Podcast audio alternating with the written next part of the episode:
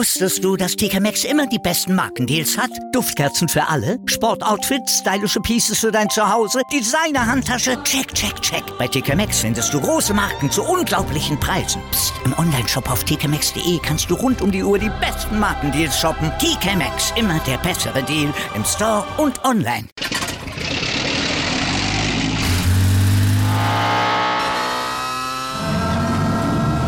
Von 0 auf 100.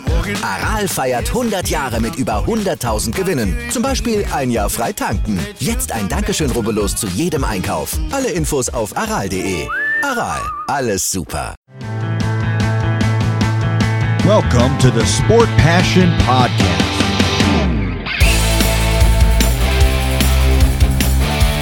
And here is your host, Lars Marendorf.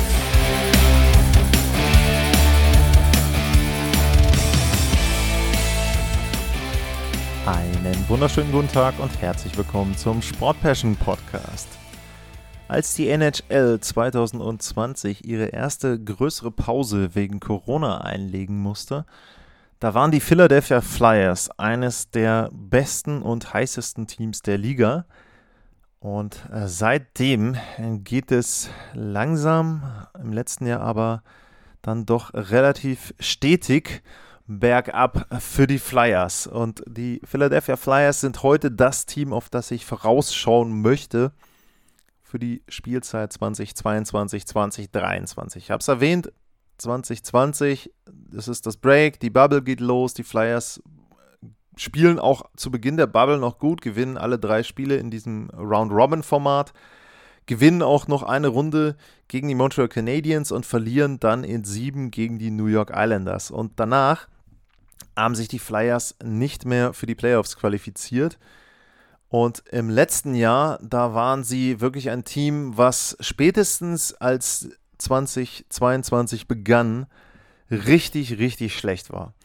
Am Ende reichte es für 61 Punkte in der Metropolitan Division. Das war in der Division der letzte Rang, das war der vorletzte Platz hinter oder vor den Canadiens in der Eastern Conference. Nur 25 Spiele konnten die Flyers gewinnen. Ein Torverhältnis von minus 87. Und im Grunde lief in der Saison das falsch, was falsch laufen konnte. Jetzt muss man sagen, im letzten Sommer war es so, ähm, da hatten die Flyers ja auch das Jahr davor die Playoffs verpasst. Und da hat man sich in Philly dazu entschieden, ein paar Dinge umzubauen. Es gab zum Beispiel den Ryan Ellis Trade und auch andere ja, Aktionen. Und ich habe die Flyers immer als Gegenbeispiel zu den Calgary Flames gesehen. Die hatten auch die Playoffs verpasst im Jahr davor. Die haben aber im letzten Sommer so gut wie gar nichts gemacht. Und Philly hat eben jeden Stein umgedreht. Und letzten Endes hat man bei diesen beiden Teams jetzt gesehen, was dabei rauskommen kann. Das ist natürlich keine Formel, die man immer anwenden kann, aber man sieht jetzt, die Flyers haben sehr, sehr viel gemacht. Es hat überhaupt nicht funktioniert. Sie sind eher schlechter geworden. Calgary hat nichts gemacht, sage ich jetzt mal überspitzt. Dafür hatten sie dann aber eine sehr, sehr gute Saison letztes Jahr. Gut, Playoffs muss man gucken, war nicht ganz so weit, wie sie kommen wollten. Aber trotzdem der Vergleich eben, auf der einen Seite die Flames haben davon profitiert, dass sie eben kontinuierlich gearbeitet haben. In Philly waren es dann vielleicht die ein oder anderen Transaktionen, Verträge zu viel, die die Flyers im letzten Sommer gemacht haben. Wir schauen mal auf die Zahlen und warum die Philadelphia Flyers im letzten Jahr dann so weit hinten gelandet sind. Sie hatten die zweitwenigsten Tore der Liga, nur 210 Treffer waren es. Und sie haben mit 294 Gegentoren die Abwehr gehabt, die auf Platz 27 lag. Also in beiden Bereichen wirklich, wirklich schlecht. Es war jetzt nicht so, dass man da einen Punkt rausnehmen konnte, sondern Abwehr und Angriff waren unterirdisch. Corsi-Wert war auf Platz 26, die Torchancen waren auf Platz 25, Schussquote auf 31, Fangquote auf 25. Also im Grunde alles bestätigt genau das. Sie hatten das schlechteste Powerplay der Liga, nur 12,6 Prozent. Und dazu kam ein Penalty-Killing von 75,7. Also es gibt ja immer so ein bisschen eine Formel, dass man sagt, wenn ein Team bei den Special Teams, wenn man das addiert, bei 100 oder mehr ist, dann sind die Werte erstmal in Ordnung. Und die Flyers hatten dann, wenn man das Ganze addiert, einen Wert von 88,3, also weit weg von diesen 100 Prozentpunkten, die es da addiert ergeben konnte aus dem Penalty Killing und aus dem Powerplay. Also ja, alle Statistiken nicht überraschend bestätigen, warum die Flyers so schlecht waren. Dazu kommen natürlich auch noch Verletzungssorgen und die waren ganz, ganz massiv, wenn man sich einfach auch da anschaut, wer hat denn wie viele Spiele gemacht. Ich habe es erwähnt, Ryan Ellis war der große Trade im letzten Jahr. Äh, Ryan Ellis hat vier Spiele gemacht für die Philadelphia Flyers. Fünf Punkte da geholt. Also hey, ne, Schnitt war sehr, sehr gut, aber er war eben einfach sehr, sehr viel verletzt. Aber damit war er nicht alleine. Äh, es war auch so, dass zum Beispiel Joel Farabee, der hat nur 63 Spiele, Kevin Hayes, die Center, der hat 48 Spiele gemacht, Sean Couturier, der ein sehr guter Two-Way-Center ist, der hat nur 29 Spiele gemacht, äh, Morgan Frost 55 Spiele und so weiter. Ähm, Rasmus Ristolainen, gut, ähm, bei denen habe ich mich geäußert, was ich da so leistungsmäßig von halte. Der hatte auch nur 66 Spiele. Um, ähm, und dann kommt natürlich dazu, dass sie aufgrund der schlechten Saison dann eben auch Claude Giroux abgegeben haben zur Trade Deadline nach Philadelphia. Und der hat dann eben auch nur 57 Spiele gemacht für die Flyers. Der hat sein Tausendstes gemacht und hat dann die Koffer genommen und ist möglichst schnell raus aus Philly. Und ja, das ist eben der Hauptgrund auch gewesen für schlechte Leistungen. Einfach viele, viele Verletzungen. Das hat nicht nur für eine schlechte Bilanz am Ende gesorgt, das hat auch dafür gesorgt, dass die Flyers ihren Coach entlassen haben.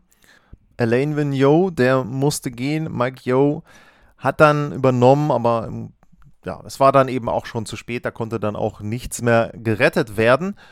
Und die Flyers haben auf der Trainerposition angefangen, im Sommer ihre Mannschaft neu aufzustellen für 2022, 2023 und sie haben John Tortorella als neuen Head Coach verpflichtet. Der war zwischendurch ja mal als Experte bei ESPN. Da kann man natürlich geteilter Meinung drüber sein, was er da so vom Stapel gelassen hat. Äh, über die Trevor Seagrass-Geschichte habe ich eine Folge relativ ausführlich darüber gesprochen, dass ich das da nicht gut fand, was er dazu gesagt hat rund um den Themenkomplex Chicago Blackhawks hat er sich aber zum Beispiel sehr, sehr gut geäußert. Da hat er eben gesagt, dass da niemand irgendwie Verantwortung übernommen hat und niemand gesagt hat, komm Leute, ähm, also hier muss was passieren. Das wiederum fand ich sehr, sehr gut. Ähm, John Tortorella ist ein Coach, an dem sich so ein bisschen die Geister scheiden. Er hat immer mal wieder sehr, sehr schlechte Manieren gegenüber der Presse gehabt, fand ich wo er dann eben Pressekonferenzen auch sehr schmallippig und kurz und auch aggressiv gegenüber den Journalisten geführt hat. Was man aber eben auch hört, ist, dass Spieler, die ja mit ihm gearbeitet haben oder die unter ihm gespielt haben, an vielen Stellen erstaunlicherweise positiv über ihn reden. Das heißt also, es ist vielleicht immer so ein bisschen zu sehen, die eine Seite der Medaille ist das, was er nach außen in der Öffentlichkeit zeigt, die andere Seite ist das, was er intern zeigt. Er ist auf jeden Fall, wenn man das so aus der Ferne beurteilen kann, ein anderer Coach, der einen anderen Stil hat, mit Spielern umzugehen, als eben Elaine Vigneault oder auch Mike Yo. Und das ist natürlich etwas, wo man sagen kann, das kann so einem Lockerraum, Locker Room gut tun. Um, ähm, schauen wir mal auf das, was die Flyers nebenher noch gemacht haben. Also nicht nur auf der Trainerposition, sondern auch bei den Spielern. Auch das ist ein bisschen mit Vorsicht zu genießen und die Außenwirkung ist da an der einen oder anderen Stelle nicht besonders gut. Uh, Martin Jones, ähm, der ist jetzt in Seattle, okay, das ist für mich ein ganz normaler Wechsel. Ähm, Keith Yandel, der ist Unrestricted Free Agent, bei dem ist im letzten Jahr diese Ironman-Streak zu Ende gegangen bei den Flyers. Ähm, natürlich kann man sagen, wenn er nicht gut genug ist, darf er nicht spielen, ja, gar keine Frage. Es ist aber auch vielleicht ein bisschen zu hinterfragen, ob denn ein Team, was weit weg von den Playoffs ist, so eine Serie unbedingt zerstören muss, weil man jetzt sagt, naja, die Leistung ist nicht gut genug. Ähm, ja, kann man auch wieder geteilter Meinung sein. Vielleicht hätte man dann auch sagen können, naja, also es ist uns eh egal, ob wir jetzt Punkte holen oder nicht. Ähm, der kann jetzt seinen Streak behalten. Ähm, ich bin eher auf der Seite, wo man sagen muss, wenn er nicht gut genug ist, soll er auch nicht spielen. Trotzdem ist es natürlich dann immer schade für den Spieler, wenn so eine Serie zu Ende geht. Um, ähm, und dann haben die Flyers noch Oscar Lindblom uh, rausgekauft aus seinem Vertrag. Um, ähm, der ist jetzt bei den San Jose Sharks. Das wiederum ist für mich PR-mäßig schon ein kleines Desaster, denn Lindblom hatte vor ein paar Jahren Krebs gehabt. Das war eine Feel-Good-Story um ihn herum, dass sich das Team, auch die Fans ähm, sehr darum bemüht haben, dass er eben auch dann sich wohlfühlt, ähm, wenn er zurückkommt, die Behandlung und so weiter. Also es war sehr, sehr positiv im Grunde, was da um ihn gelaufen ist. Auch da natürlich klar, wenn er nicht gut genug ist, kann er nicht spielen. Aber das rundete so ein bisschen dieses Bild ab, was die Flyers in der kompletten letzten Spielzeit abgegeben haben. Und äh, Chuck Fletcher wirkt nicht so, als ob er ein General Manager ist, der in den letzten Jahren sehr gute Arbeit geleistet hat. Das ist, glaube ich, nicht zu offensiv, das so zu formulieren. Er hat ein paar Spieler geholt nach Philadelphia. Allen voran Tony D'Angelo, der kam aus Carolina per Trade, muss man sagen. Allerdings kamen per Trade nur die Rechte, um mit ihm zu verhandeln. Sie haben mit ihm dann letzten Endes auch einen Vertrag abgeschlossen. Und dieser Vertrag, jetzt will ich mal hier einmal aufrufen, der Vertrag von ihm, der geht über zwei Jahre und fünf Millionen pro Jahr. Tony D'Angelo hat in der letzten Spielzeit sehr gut gespielt für die Carolina Hurricanes. Er war allerdings davor bei den New York Rangers jemand, der für viel Unruhe gesorgt hat, neben dem Eis. Also sein Talent auf dem Eis, das stand nicht unbedingt immer in Frage. Aber die Aktion, die er so nebenher hatte und das, was er auch so erzählt hat, das kam nicht überall gut an. Und ich glaube, es dürfte ein paar Mal in der nächsten Spielzeit interessant werden, wie denn die Persönlichkeiten John Tortorella und Tony D'Angelo miteinander zurechtkommen. Das ist etwas, wo ich sehr überrascht bin, dass man in Philly in diese Kombination reingeht. Aber es kann ja auch befruchtend sein, wenn man sich da vielleicht mal das ein oder andere Mal die Meinung sagt. Wenn das dann vielleicht auch über die Medien passiert, haben alle was davon und ein bisschen Spaß. Ansonsten kam noch Justin Brown von den New York Rangers und Nicolas Delouier von den Minnesota Wild. Der hat einen Vierjahresvertrag bekommen, 1,75 Millionen. Und ja, ist ein Forward. Das heißt also, viel haben die Flyers nicht gemacht, viel müssen sie aber auch nicht unbedingt machen. Also das kann man ja auch durchaus so sehen, wenn denn die Spieler gesund bleiben. Denn wenn man sich dann anguckt, äh, wie die Reihen aussehen, dann ist da ja auch ein bisschen Potenzial. Ähm, sie haben äh, Joel Farabee in der ersten Reihe, Sean Couturier, ich habe es gesagt, vielleicht einer der besten Two-Way-Center in der Liga, wenn er denn gesund ist. Cam Atkinson, der kam aus Columbus im letzten Jahr und selbiger Atkinson wiederum, der hatte sehr, sehr gute Spielzeiten unter John Tortorella. Und das ist natürlich etwas, wo man dann wieder sagen kann, hey, das kann positiv sein. Atkinson hatte 41 Tore und 69 Punkte in 2018, 2019. Nur, auch das ist ja wieder so ein bisschen der Punkt, das ist eine Spielzeit, das habe ich bei den Blue Jackets gesagt gewesen, wo die Blue Jackets viele Spieler hatten, die gut waren, aber die Verträge liefen aus. Also es war für die Blue Jackets vielleicht die Saison, wo sie den qualitativ besten Kader in ihrer Geschichte hatten. Und da hat natürlich Atkinson dann auch den einen oder anderen Punkt abgegriffen und davon profitiert, zum Beispiel mit einem Panarin dann zusammenzuspielen. Also das jetzt nur auf John Tortorella zu schieben, dass er da 41 Tore hat, äh, hatte in der Spielzeit, ist eben dann auch gefährlich. Zweite Reihe, äh, James Van Riemsdyk, Kevin Hayes, wenn er gesund ist, Travis Konechny, ist auch nicht schlecht. Ähm, auch da muss man eben sagen, ist nur Potenzial da. Aber eben wie bei den anderen Spielern auch gilt, die müssen erstmal gesund sein. Also ich habe es eben dann schon erwähnt, Kevin Hayes zum Beispiel, der hatte auch drei Operationen mittlerweile äh, seit 2021. Also äh, da scheint es auch nicht so zu sein, dass man das Problem direkt in den Griff bekommen hat, was er hatte. Und da kann man nur hoffen, er hatte ja auch persönlich im Umfeld mit dem Tod seines Bruders eine sehr, sehr schlimme Zeit jetzt in den letzten Monaten. Und da würde es mich freuen, äh, weil der Kevin Hayes vom Typ her sehr, sehr nett ist, äh, dass der vielleicht dann auch wieder jetzt erstmal gesund bleibt und dann auch eine bessere Spielzeit hat. Tja, was ist sonst zu sagen? In der Abwehr Ivan Provorov, Ivan Provorov, ähm, Tony D'Angelo als erstes Verteidigerpaar, ja. Rasmus Ristolainen im zweiten Verteidigerpaar, der ist einer von den Spielern, die die Advanced Metrics Anhänger überhaupt nicht mögen. Und ich glaube, im letzten Jahr hatten sie ziemlich recht damit. Und er hat eben da auch entsprechend schlecht gespielt. Ähm, ja, auch da ist abzuwarten, ob der irgendwie wieder die Kurve kriegt. Aber sehr, sehr entscheidend wird für die Philadelphia Flyers sein, was passiert im Tor. Da war Carter Hart der große Hoffnungsträger und das war eben in dieser 1920er Spielzeit.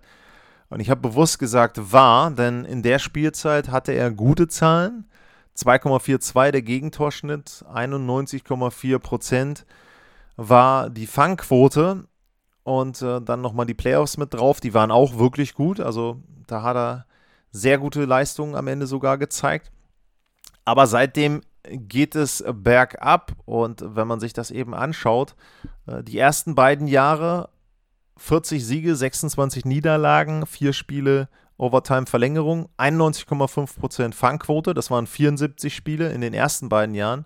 Und in den letzten beiden Jahren, da hatte Carter Hart eine Bilanz von 22 zu 35 zu 12, eine Fangquote von unter 90% in 72 Spielen. Das heißt, der Trend geht deutlich nach unten. Und wenn man dann weiß, dass Carter Hart ja erst 24 ist und damit nicht so etabliert ist und vielleicht auch gar nicht so richtig weiß, wie er mit diesen Krisen umgehen muss, dann besteht wieder mal die Gefahr, dass Philly da auf der Torhüterposition ein Problem hat. Und das zieht sich ja im Grunde schon, ich sage jetzt mal fast seit den 80ern durch, als äh, Ron Hextall, der jetzige GM der Penguins, im Tor gestanden hat. Seitdem ist es so, dass Philly jedes zweite Jahr so ungefähr gefühlt wieder mal ein Torhüterproblem hat. Und das hat leider Carter Hart auch nicht langfristig beheben können. Er hat aber eben, weil er natürlich nur 24 ist, auch die Möglichkeit, nochmal zurückzukommen und das zu beweisen. Die Flyers sind im Grunde von ihm abhängig. Sie haben ihm nochmal einen Vertrag gegeben vor kurzem. Er hat eben jetzt noch zwei Jahre Laufzeit da drin. Das Gehalt ist nicht so hoch dotiert. Also das sind dann bei ihm 3,9 Millionen. Ähm, Felix Sandstrom als Backup kommt noch mit dazu. Dann sind die Flyers bei 4,7 Millionen. Ich hatte in der Islanders-Folge drüber geredet. Die zahlen ihren Torhütern 9 Millionen. Nur, wie gesagt, da musst du natürlich sagen, die Torhüter sind dann eben auch besser, zumindest die Zahlen sind besser. Bei den Flyers, ja, ist so ein bisschen die Frage, ähm, ist das wirklich die Lösung mit Carter Hart? Es ist so, dass sie wohl auf äh, Ivan Fetotov warten, da ist aber das Problem, der hat die Freigabe noch nicht bekommen. Der hat letzte Saison für ZSKA Moskau gespielt und der wäre so ein bisschen auch derjenige, den sie als Backup dann wohl noch ranführen wollen. Ist mittlerweile jetzt auch schon 25 und das wäre vielleicht eine gute Kombi mit Carter Hart, aber der spielt eben nächstes Jahr noch nicht bei den Philadelphia Flyers. Was ist möglich in Philly? Was ist möglich für das Team von John Tortorella? Ja, viel Hoffnung würde ich mir da nicht machen ganz ehrlich. Die Division ist ausgeglichener als zum Beispiel eben die Atlantic, aber sie ist trotzdem an vielen Stellen besser, was die anderen Teams betrifft, als die Philadelphia Flyers. Ich sag mal, die Devils können sie auf jeden Fall hinter sich lassen. Und dann sind sie abhängig davon, dass eines der anderen Teams schwächelt. Die Blue Jackets haben sich deutlich verstärkt. Und ja, wo soll ich dann die Flyers da einsortieren? Also, wie gesagt, ich hatte das schon in anderen Folgen gesagt, es gibt so, ein, so eine große Bubble für mich, New York, Pittsburgh, Washington, das andere New York-Team und Columbus. Und da sehe ich die Flyers nicht drin. Also bei aller Liebe, da kann ich mir nicht vorstellen, dass sie da so richtig reinstoßen. Klar, ich sage jetzt mal, wenn die Islanders wirklich nicht gut spielen oder in Washington ähm, ist irgendjemand noch verletzt und sie äh, haben da Riesenprobleme, dann können die Flyers auch durchaus vor diesen Mannschaften landen, aber das heißt für mich nicht, dass sie irgendwo in die Nähe der Playoffs kommen. Ich sag mal, das Optimum wäre, wenn sie 80 Punkte holen, vielleicht 85. Und äh, ich kann mir aber auch vorstellen, dass sie wieder ähnlich schlecht spielen wie im letzten Jahr. Wie gesagt, das wird dann, glaube ich, für die Presse, für die Fans ganz interessant, Tortorella dann da mit den ganzen Umständen drumherum zuzuhören. Aber ansonsten würde ich mir als Flyers-Fan keine großen Hoffnungen machen, dass es zeitnah besser wird. das Management, Chuck Fletcher hatte ich ja erwähnt, ist anscheinend auch der Meinung, dass dieser Kader gut genug ist und hat deswegen also nicht den großen Ausverkauf eingeleitet. Ich weiß nicht, ob das die richtige Ansicht ist oder die richtige Bewertung des eigenen Kaders ist, ob der Kader nicht so ein bisschen übers Zenit hinaus ist und zum Beispiel durch den Abgang von Claude Giroux einfach auch sehr, sehr geschwächt ist, auch was eben die Präsenz in der Kabine betrifft. Aber ja, das Management geht diesen Weg. Für mich ist es der falsche, aber die Flyers können mich ja eines Besseren belehren und dann im nächsten Jahr eben auch besser abschneiden. Das war die Vorschau auf die Philadelphia Flyers für die Saison 2022-2023. Wie immer gilt, wenn euch der Podcast gefällt, abonniert ihn, bewertet ihn und macht ihn durch Teilen auch noch bekannter. At Lars-Mar wäre das Twitter-Handle dafür, info at sportpassion.de, das ist meine E-Mail-Adresse. Da könnt ihr mir Vorschläge, Fragen, Meinungen schicken zu den Teams der Metropolitan, aber auch allen anderen, auch denen, noch kommen, wenn da noch was ist, was euch interessiert, wo ich näher drauf eingehen soll. Ja, und ansonsten gilt wie immer, vielen Dank fürs Zuhören, bleibt gesund und tschüss.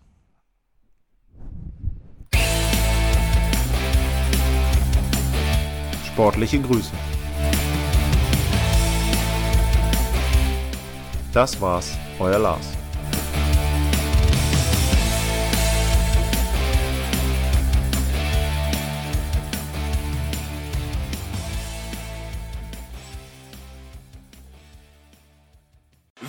Live von Ihrem Toyota-Partner mit diesem Leasing-Auftakt. Der neue Toyota Jahreshybrid. Ab 179 Euro im Monat. Ohne Anzahlung. Seine Sicherheitsassistenten laufen mit. Und ja, ab ins Netz mit voller Konnektivität. Auch am Start die Toyota Team Deutschland Sondermodelle. Ohne Anzahlung geht's in die nächste Runde. Jetzt los sprinten zu Ihrem Toyota-Partner. Wusstest du, dass TK Maxx immer die besten Markendeals hat? Duftkerzen für alle, Sportoutfits, stylische Pieces für dein Zuhause, Designer-Handtasche, check, check, check. Bei TK Maxx findest du große Marken zu unglaublichen Preisen. Psst. im Onlineshop auf tkmaxx.de kannst du rund um die Uhr die besten Markendeals shoppen. TK immer der bessere Deal im Store und online.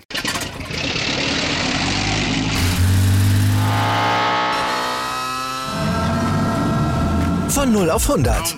Aral feiert 100 Jahre mit über 100.000 Gewinnen. Zum Beispiel ein Jahr frei tanken. Jetzt ein Dankeschön, rubbellos zu jedem Einkauf. Alle Infos auf aral.de.